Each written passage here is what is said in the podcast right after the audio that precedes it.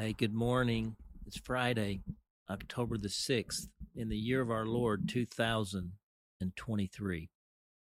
I'm JD Walt, and this is your wake up call. Let's start our Friday off this morning with a prayer of consecration. Wake up, sleeper. Rise from the dead, and Christ will shine on you. Jesus, I belong to you. I lift up my heart to you.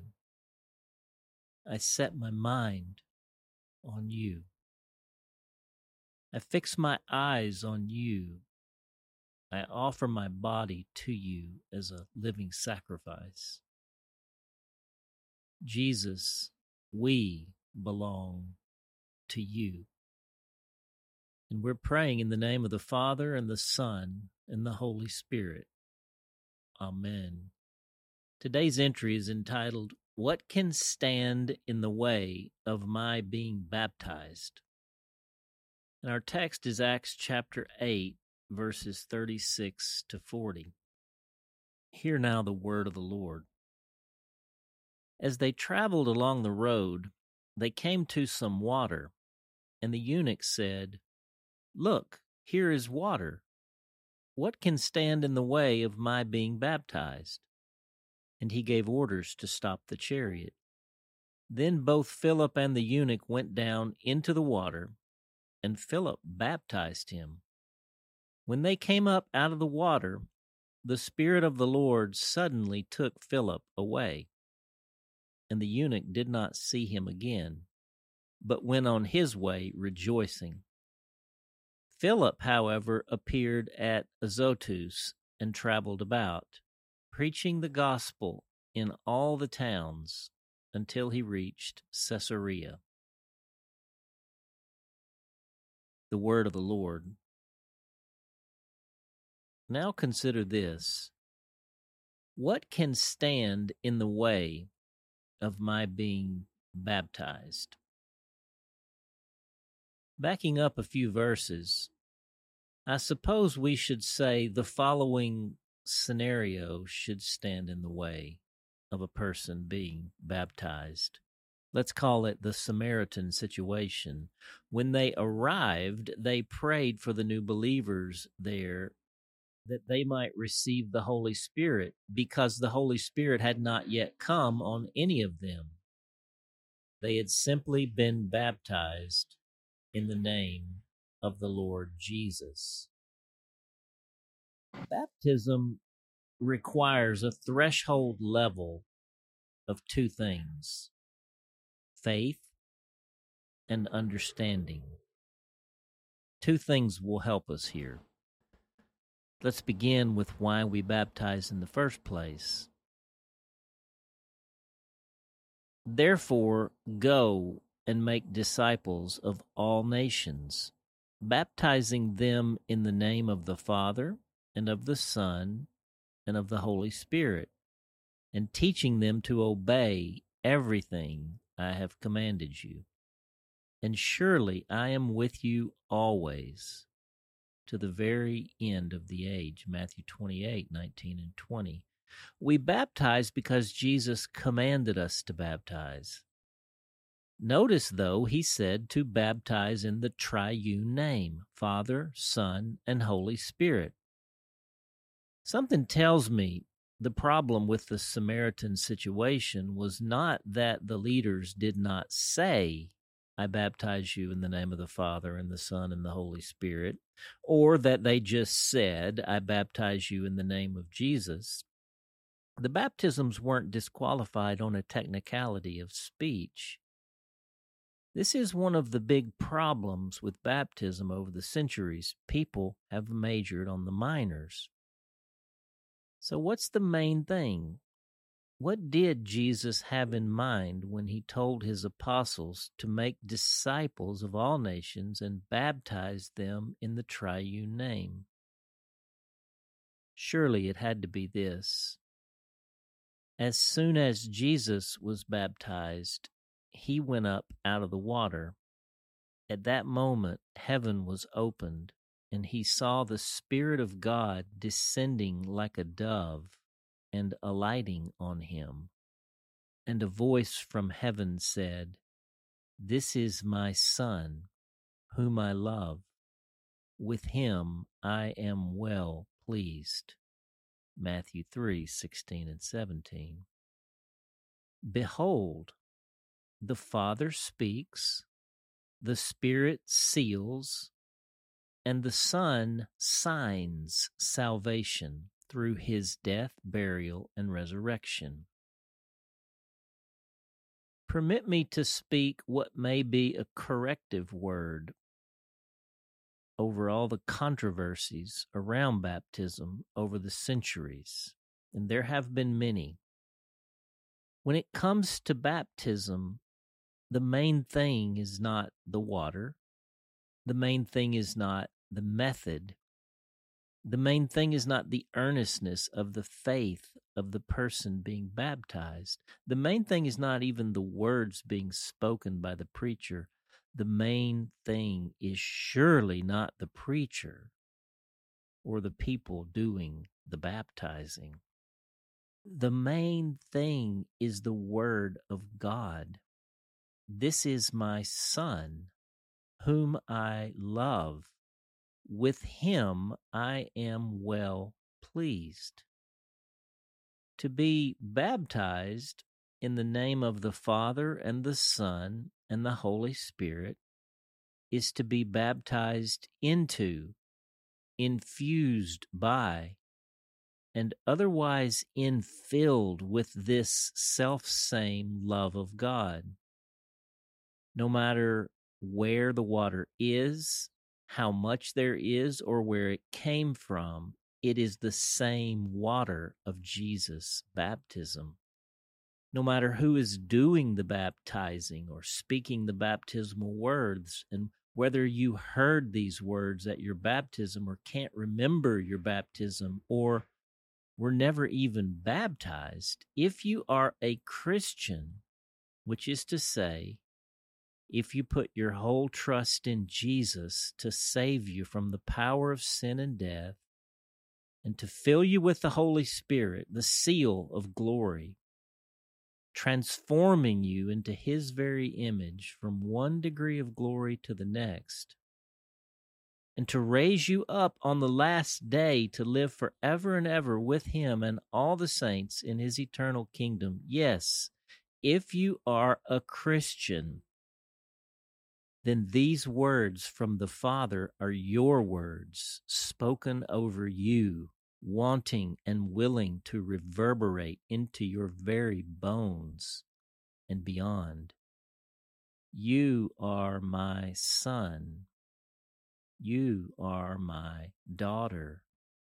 You are my beloved. With you I am well pleased. It is an irrevocable, unconditional, and unwavering word of the affection and affirmation of Almighty God over you. Baptism is the consecration, transformation, and demonstration of this word over you and over me and over us. So, ending where we began, what can stand in the way of my being baptized. The prayer of transformation. Lord Jesus, I am your witness. I receive your righteousness and release my sinfulness. I receive your wholeness and release my brokenness. I receive your fullness and release my emptiness. I receive your peace and release my anxiety. I receive your joy and release my despair. I receive your healing and release my sickness. I receive your love and release my selfishness. Come, Holy Spirit, transform my heart, mind, soul, and strength so that my consecration becomes your demonstration, that our lives become your sanctuary. For the glory of God our Father. Amen. And the question Have you and are you and will you receive this baptismal word of God over, for, into, and through you? Will you speak it over yourself even now in Jesus' name by just saying, insert your own name? You are my son, my daughter. You are my beloved. With you I am well pleased. And for our hymn today, we're going to sing this is kind of a, a fun hymn. Where is it? I had it marked. It's called The Wonderful Words of God. Sing them over again to me. It's number 429 in our seedbed hymnal. 429, 429, wonderful words of life. Three verses, great chorus. We'll sing them all number 429. Sing them over again to me, wonderful words of life. Let me more of their beauty see, wonderful words of life. Words of life and beauty, teach me faith and duty. Beautiful words, wonderful words, wonderful words of life. Beautiful words, wonderful words, wonderful words of life. Christ the Blessed One gives to all wonderful words of life. Sinner, list to the loving call, wonderful words of life all so freely given, wooing us to heaven. Beautiful words, wonderful words, wonderful words of life. Beautiful words, wonderful words, wonderful words of life. Sweetly echo the gospel call, wonderful words of life. Offer pardon and peace to all, wonderful words of life. Jesus only Savior, sanctify forever Beautiful words, wonderful words, wonderful words of life. Beautiful words, wonderful words, wonderful words of life.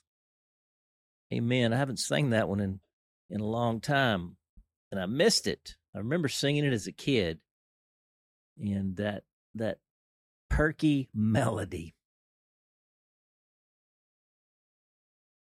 is Friday.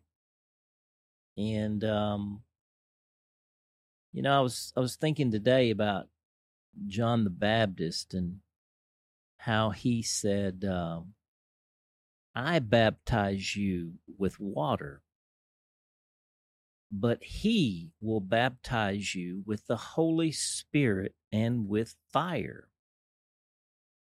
And so, you know, Jesus' baptism, the triune baptism, he baptizes with water, with the Holy Spirit, and with fire. And, you know, I think I may have caused some confusion this week when I was writing about that Samaritan situation and maybe likening it, likening it to my own situation. I think you know, some people thought that I was saying that maybe you don't receive the baptism or you don't receive the Holy Spirit when you're baptized, and that you need something else beyond your baptism, you know, to be a Christian. And I just want to be clear that is not what I'm saying at all. Legitimate Christian baptism, yes, you receive the Holy Spirit and I think what I'm not talking about here is like, am I a Christian or not? That's that's a good conversation, but that's not what I was driving at earlier this week. That's a forensic kind of question. I'm talking about experience, the experience of the Christian life, the the living experience of the Holy Spirit in our life. And really, this is about our discipleship. And I think what I was really talking about was my own discipleship. It was lacking, it was potentially anemic and inadequate in that no one taught me about the Holy Spirit. Let's just say I received the Holy Spirit when I was baptized in Jesus' name. Well, if I have no understanding in that, if I have no awareness or growing sort of experience, so what? It's just like if I put a million dollars in your bank account and never told you, and you had no idea of it, and you lived your whole life, and you never spent a dime of it because you didn't know it was there. That's the thing I'm talking about. This is the awakening that we're talking about waking up to the indwelling Holy Spirit who is recreating, restoring, and re- re- transforming us into the image of God from one degree of glory to the next. We have to participate in what God is doing.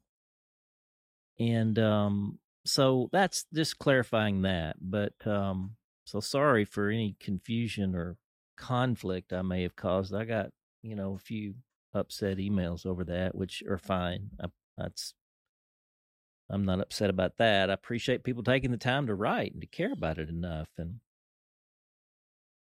so, yeah, that's probably this Friday, guys. It's going to be a good day out there in the fields of awakening. So let's get our seed. Let's just be aware, be aware that we are filled by the Holy Spirit today. I love it how Jesus said, after his resurrection, he had his disciples in the room and he breathed on them and he said, Receive the Holy Spirit. It's kind of like, you know, yesterday's breathing is not enough for today's heartbeat. I got to breathe today. And guess what? Jesus is breathing on us. He's saying, Receive the Holy Spirit. So just like maybe as we're closing today, just take some deep breaths deep breaths of awareness and consciousness and and you know the crazy thing is we've been breathing the whole time we've been together this morning and we, we weren't even conscious of it so we're still breathing. So there's this sense in which the spirit is active and present and moving and holding us together and sustaining our lives and we're not even aware.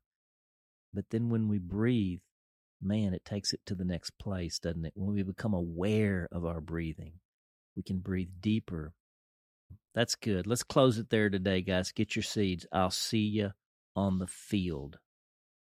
For the awakening, I'm JD Walt. We hope that today's entry challenged and encouraged you. And thanks for listening to the Wake Up Call, powered by Seedbed. Be sure to share this with a friend, leave us a rating, and subscribe wherever you prefer to listen to podcasts. Find out more and join the movement by visiting our website at seedbed.com slash wakeupcall.